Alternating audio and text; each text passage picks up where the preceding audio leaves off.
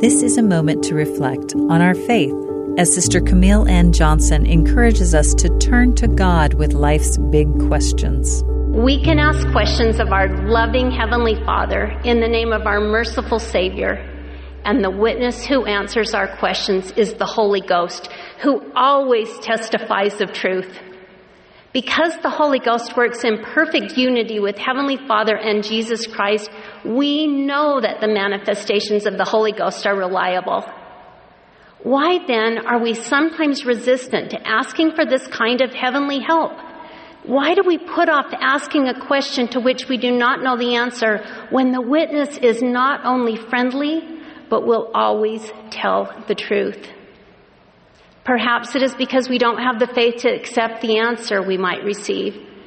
Perhaps it is because the natural man or woman in us is resistant to turning things completely over to the Lord and trusting Him entirely. Maybe that is why we choose to stick with the narrative we have written for ourselves, a comfortable version of our story, unedited by the master author. We don't want to ask a question and get an answer that doesn't fit neatly into the story we are writing for ourselves. Frankly, few of us would probably write into our stories the trials that refine us. But don't we love the glorious culmination of a story we read when the protagonist overcomes the struggle?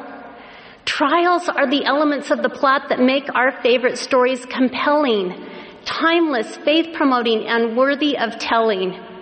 The beautiful struggles written into our stories are what draw us closer to the Savior and refine us, making us more like Him.